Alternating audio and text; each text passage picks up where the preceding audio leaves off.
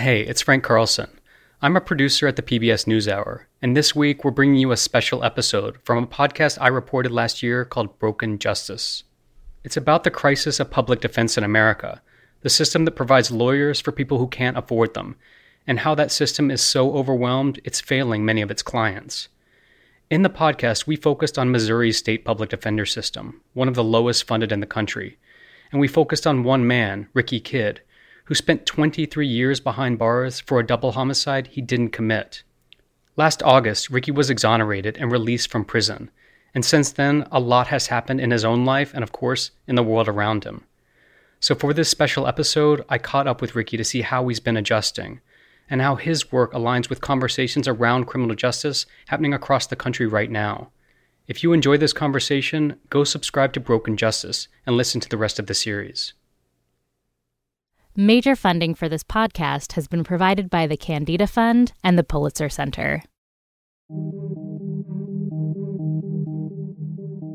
Hey, it's Frank Carlson, reporter behind Broken Justice. If you've been listening to this podcast, you know a lot about Ricky Kidd, how he was convicted of a double homicide, spent more than two decades in prison trying to prove his innocence, and then finally last year, he was exonerated. What's it like being a free man uh, on Channel 41? It's, it's great. It's a wonderful feeling today. I've dreamed for this day over the past 23 years, and it's finally here, and uh, it's still seeking in, along with the rain. A lot has happened since Ricky was released. He met someone, fell in love, and will welcome a baby girl to the world in December. He went viral on TikTok with a video of him dancing to the song Rockstar by DaBaby while telling his story. This video has been viewed 5.5 million times, and he has over 100,000 followers. He started his own public speaking business focused on criminal justice reform. It's called I Am Resilience. Ricky Kidd here with I Am Resilience. Wanted to drop in on you today to share with you some quick facts about wrongful conviction and he celebrated his first full year of freedom with a road trip to 12 states to raise awareness about wrongful convictions. And he live streamed the whole thing. We're live. Good morning, everybody. Freedom Lap 2020 is here. All of this happened as COVID 19 swept across the country and changed so much of the way life happens, what we can and can't do. So, with so much going on, in this special episode, I wanted to check in with Ricky to see how he's adjusting. It's part of our Searching for Justice series about how formerly incarcerated people are trying to put their lives back together after prison.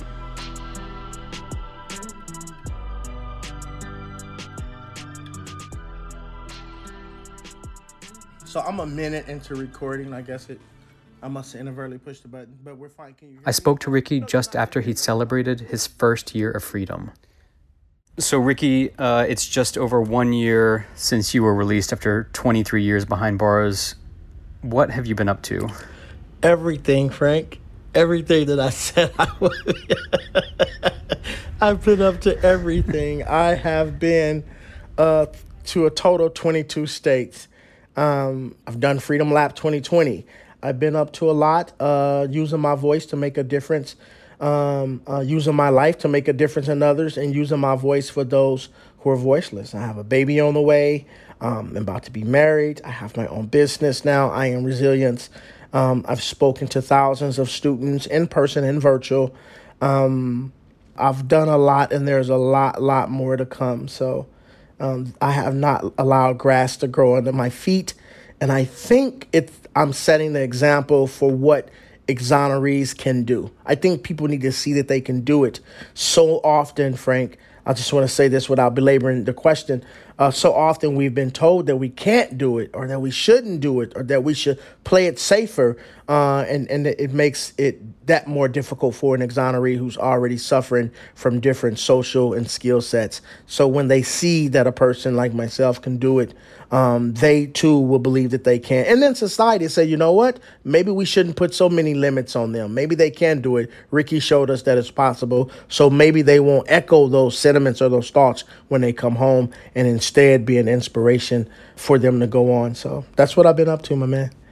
And, and is, I mean, you spent so many years in prison uh, imagining what what your life might look like when, when you were free. Is, is this what you imagined? yes. it is what I imagine. It is. I tell people I have to be honest. I tell people all the time, I'm not stumbling into one thing or the next, or he's, oh, he just got lucky. No, I visualized it all. This is what I spent many years thinking about. For the first 10 years of that 23, I was thinking, I have to prove my innocence and make my way out of here. Um, and once I got about 15 years in, I start thinking about, you know what, when this win, when this becomes a success, when this becomes a reality, what do I want it to look like? For example, I knew that I wanted to uh, be a justice advocate, so I start studying the issues. I knew that I wanted to be able to start my own non for profit organization. So I began looking into that. I knew that I wanted to consult with uh, lawyers, law firms, different individuals who's doing this type of work. So I start studying how to consult. But much of what you see me doing is uh, pretty much of what I have envisioned for a very long time. I mean, that touches on something I was going to ask. I mean, when you were in prison, how much of that kind of opportunity for development was was available to you? How much was there that you could take advantage of that you felt like helped prepare you to come out? Some of it was there in the prison setting, some of it. For example, they will offer you programs. Watered down programs, but they was programs nonetheless. What I did was I took the programs, I began leading the programs. Once I showed them that I could lead their programs, they started letting me create my own programs, but those opportunities allowed me to find my voice. Speaking in front of 25 30 individuals in a classroom maybe two or three times a day. I ran a class in the morning i ran a couple classes in the evening and so every program that prison did have for me i took advantage of. Every inmate council every committee where we sat down with the wardens and the the uh, chief of custody and talk about the prison issues those helped me find my voice. It made me comfortable sitting at the tables with decision makers. And it allowed me to feel like I could be a decision maker myself. So I think they all played a key role in uh, preparing me for today. When we first met, I think it was a day or two after, um, I think it was the next day after you, you'd gotten out. It was. And you talked about how I asked you what was what felt strange to you, what was new to you, what did the world look like? I see trees. I see a bath that I had this morning that I haven't taken in 23 years. You talked about uh, brushing your teeth. It even had a button on it that could. and it was electric. I brushed my teeth this morning the longest. I didn't want to stop brushing. what what still feels strange to you a year from now? What do you still think, or do you, or does it feel normal? Like at this point, do you do you do you feel like you've kind of adapted back to the way the way things were? No, it's all still surreal. One year later, it is very surreal. Nothing feels like I'm jaded, so to speak, to it, or I'm I'm I'm just simply used to it. When I take a bath, it still feels that way. I still walk barefooted in grass um, in, in, the, in a free world. I still go in a tree. I still do these things and I feel it all over again. It still feels new to me. I'm reminding myself I'm not in prison no more. Um, sometimes in my mind, it feels like I'm talking to authority and I'm not free, that I'm still under somebody's thumb. You think you're still submerged in the world of they tell you what to do, when to do it, how to do it, how to say it. You better not say that. Uh, those type of things are still fresh to me, and so I'm constantly reminding myself that I'm free, that I'm free now, and I don't have to worry about it. So, Ricky, you know, Sean O'Brien, your your longtime lawyer, who ultimately succeeded in getting you freed he's represented so many other people who were wrongfully convicted. And last year I visited him the day after you got out, and he said something that really stuck with me. What happened yesterday was joyous, but I've been through this with so many clients that I know what's coming in a week or two. And it's going to be hard. Sorry, what's coming in a week or two? When the adrenaline rush and the excitement falls down and the loss of 23 years becomes so obvious to Ricky and his family. Um, he'll go through a lot of uh, emotional problems. And so we're, you know, we're, we're going to work on it. So you can hear you can really hear the pain in Sean's voice and and and the emotion and and I just wonder kind of kind of broadly how that that comment strikes you now a, a, a year later. It it showed up. It wasn't two weeks later, um, but it, it, it finally showed up, and. Uh, again, I just remember you and I talking, even when I came home. I was still suggesting that it, it was unlikely that it would show up, but that it was possible because people, experts said it was. But I just did not see it. And by me not seeing it, it really hit me. Um, hit me like a car running a light.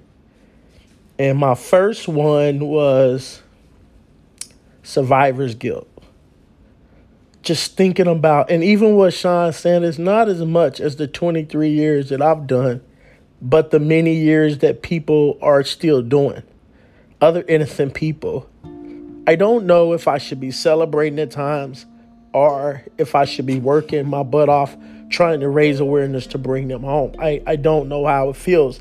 A couple of times I was in celebratory moments and people would read it and they're asking me what's wrong. And again, early on, I was still stuffing, and I, I didn't want to really share that I'm having survivor's guilt because I'm here, I'm enjoying life, but other people are not. Um, I still haven't gone fully into myself yet. But what did hit me, and what continues to hit me and drive me today, is that other innocent men and women continue to languish in prison, and. Uh, sometimes I don't understand tone and context.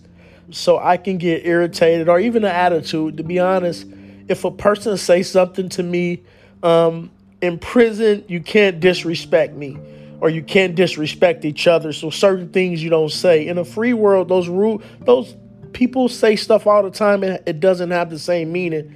So I've caught myself many a times with my family, um, raising my voice a little bit, having a slight attitude that they are disrespecting me or talking to me crazy and they're not. Um, even my daughter Infinity, I remember we was somewhere and she said something at her dinner and uh, I mean I totally took it the wrong way. Like she was fronting on me and that's my baby. She definitely wasn't doing that. There happened to be another guy, exoneree, there. He had pulled me up and said, Listen, man, you do know what you just did. He said, That's what we do. He said, But that's your baby girl. No way was she. Uh, she was looking shocked and surprised. And um, long story short, those issues, those uh, emotional scars have definitely began to show up.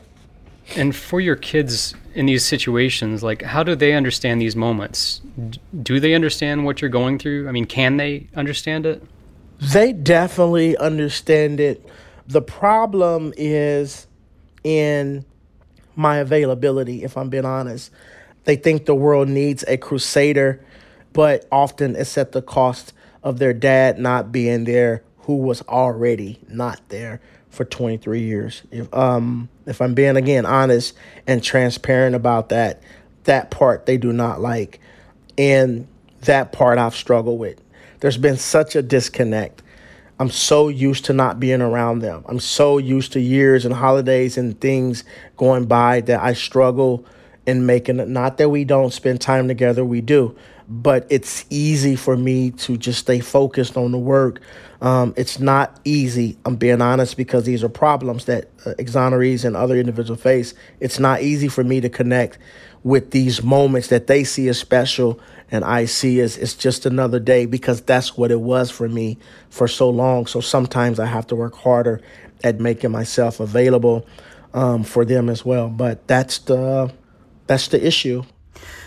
You know, you, you came out of prison after being exonerated. People are coming out of prison every day who, who are, are guilty of something or guilty of maybe not, maybe they did it longer than they should have done, or maybe it took longer for them to get out than it should have, but but have done something. Are are, are the issues for you different than the issues for people coming out of prison who who who committed a crime? Well, some of them are similar.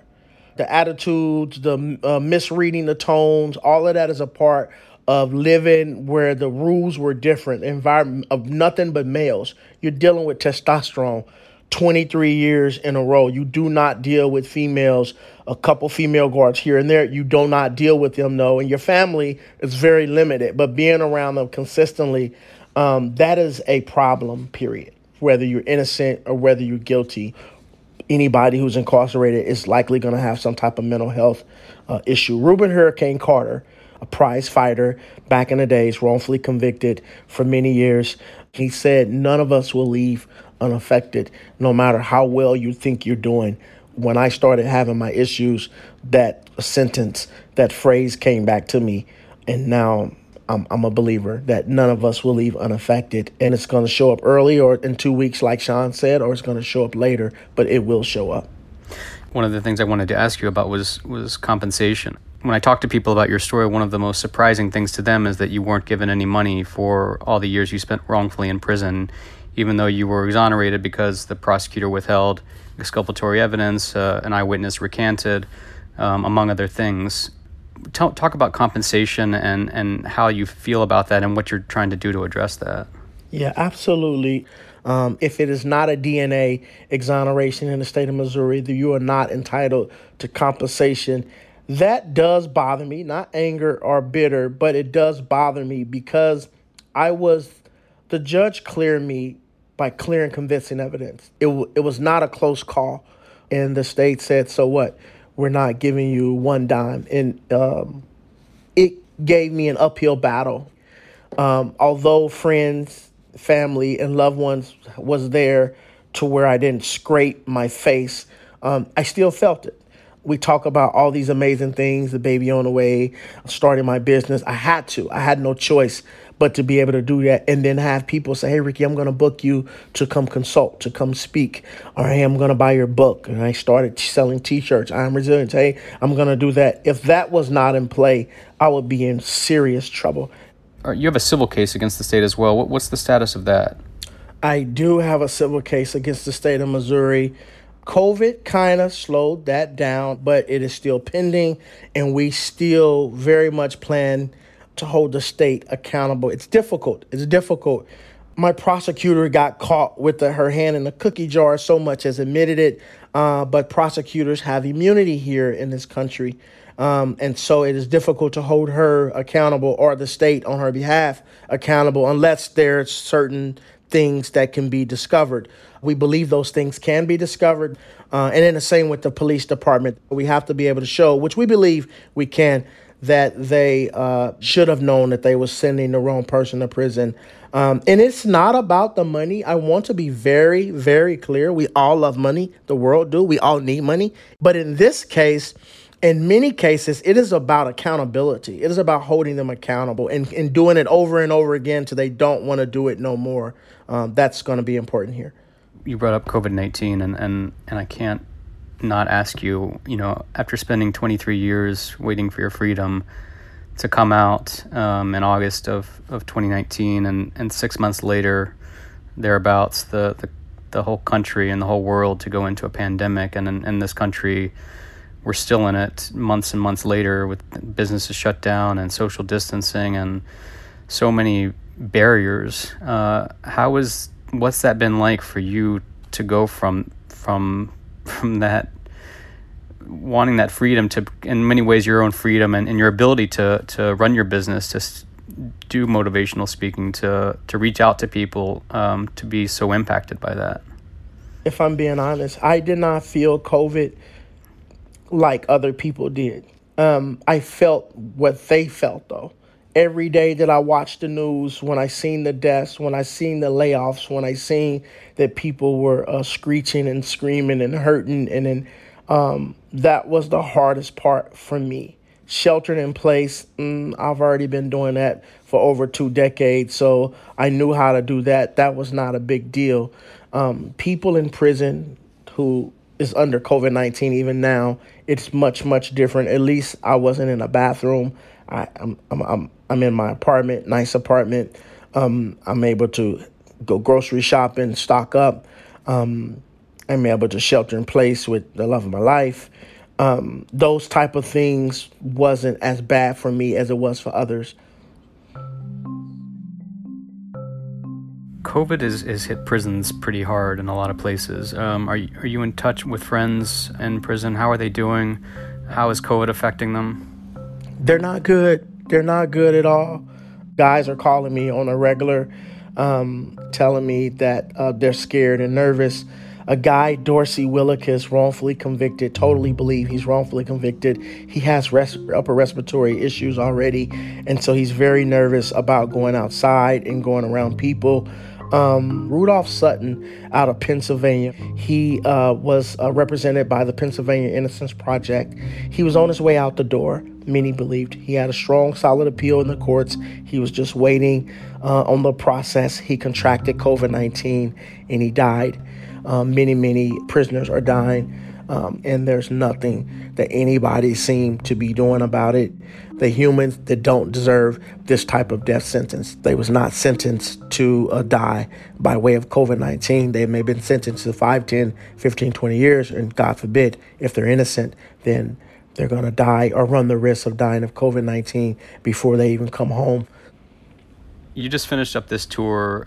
What's kind of at the top of your mind right now when it comes to, to reform and, and, and is it things directly related to COVID 19? Is it longer term issues? Like, what are you really pushing for right now in the criminal justice space? My personal space is wrongful convictions um, and really trying to educate and inspire people into action. The numbers are alarming. Over 115,000 people are believed to be wrongfully convicted in the United States. That's a lot of people. Only 2,600 over the last 31 has been exonerated, according to the National Registry but five out of every 100 uh, convictions it's believed to be a wrongful conviction. And the National Registry puts these uh, stats and facts out uh, in real time. So that's why I really love referencing them. Um, we're in a crisis because we will never get that number under control, and it creates the it, it contributes to mass incarceration, a bigger issue uh, that we all have been looking at you know, criminal justice and, and race and policing are, are at the top of so many people's minds right now um, after the killings of George Floyd and Breonna Taylor and so many others, and, and most recently the shooting of Jacob Blake. Yes. As someone who's lived through this system, who's who's experienced in many ways one of the worst outcomes of this system, what are you thinking about in the context of, of what this country is going through right now? I think it is going through a metamorphosis um, stage. I think history will show that sometimes it gets worse before it gets better. George Floyd case was a prime example. As ugly as it was and as painful as it was to all of us, especially his family, um, it created a fire across the country. Uh, police departments are already being defunded uh, in certain states.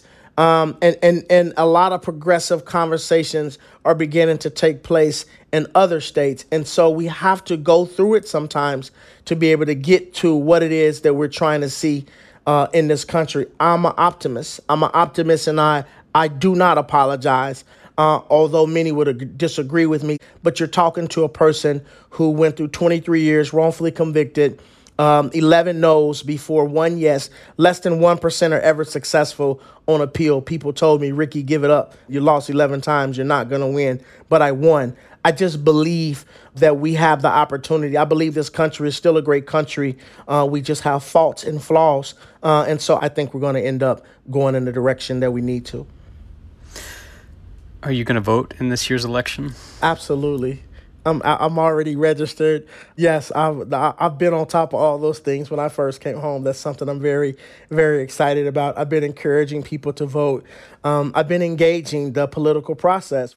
Um, I did an ACLU panel, uh, co-host the ACLU panel here in Missouri with um, Jean Peters Baker the prosecutor's office who uh, was she did not prosecute me but that office itself was responsible for my wrongful conviction. But i sit down with these individuals and we open up and we have discussions and we engage uh, the topics to expose them so people can be educated when they vote. Those are things that i'm extremely committed to as well so i'm definitely voting.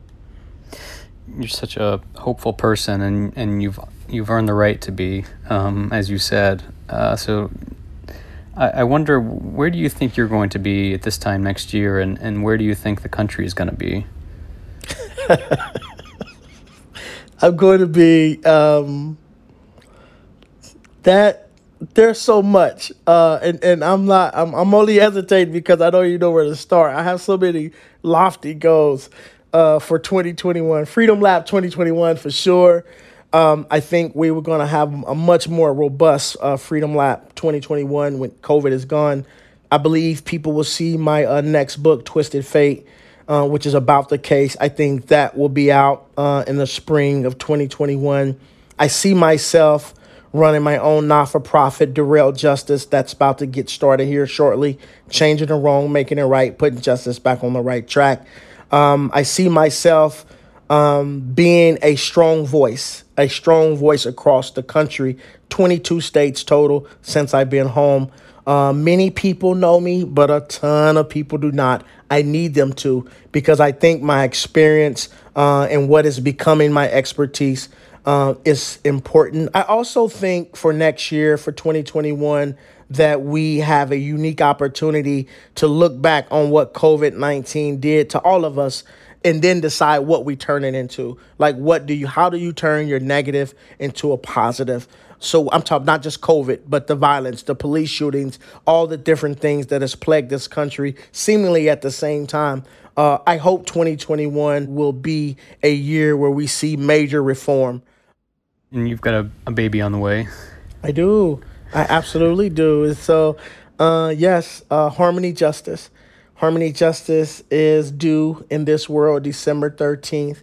Um, we named her Harmony Justice because that's what we hope she will represent and stand for. Uh, so she already has a, uh, a, a task at, at, at, hand. She already has her order. Of course, she can grow and to become whatever she decides, but we're to give her uh, all the options.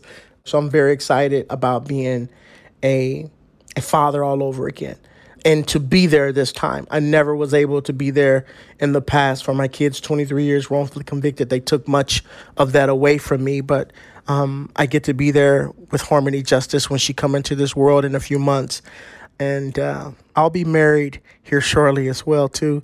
Um, so probably sometime uh, early October. So not just a baby, but I'll be a married man Ricky, how will you explain to Harmony Justice what, what happened to you? I would tell her that humans make up this world, obviously, and that we all play a role in how this world moves. And when it comes to our criminal justice system, those humans are good and bad, perfect and imperfect. And that she is going to see a combination of both. And then just teach her what to do when she see the good and the perfect, to acknowledge it, to condone it, to compliment it. Um, and then when she see the imperfect and the bad, to reject it, to stand against it, and to make sure that she is not a part of it.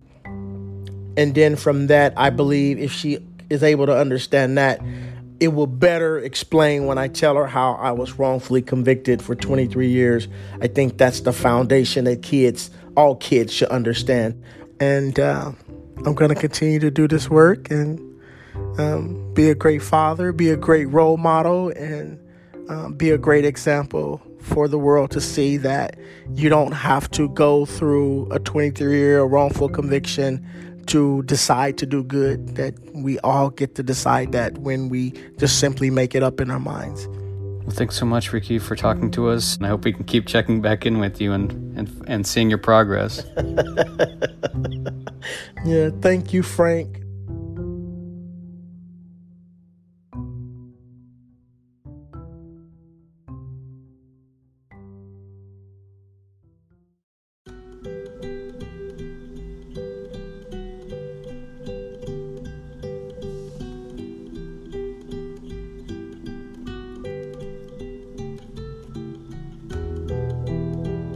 Broken Justice is reported by me, Frank Carlson, hosted by Amna Nawaz, and produced by Vika Aronson.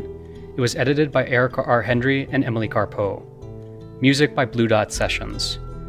Our thanks to Travis Daub, Vanessa Dennis, James Williams, and Maura Shannon.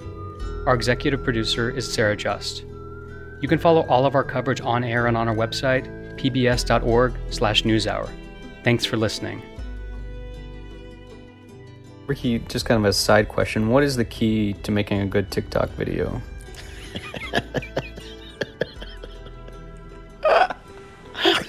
That's pretty good. Let me see. Organic, let's say. Be organic. Be uh, be funny. Uh, dance. Um, I dare to say go to prison for 23 years and and and have a comeback story. Do not do that.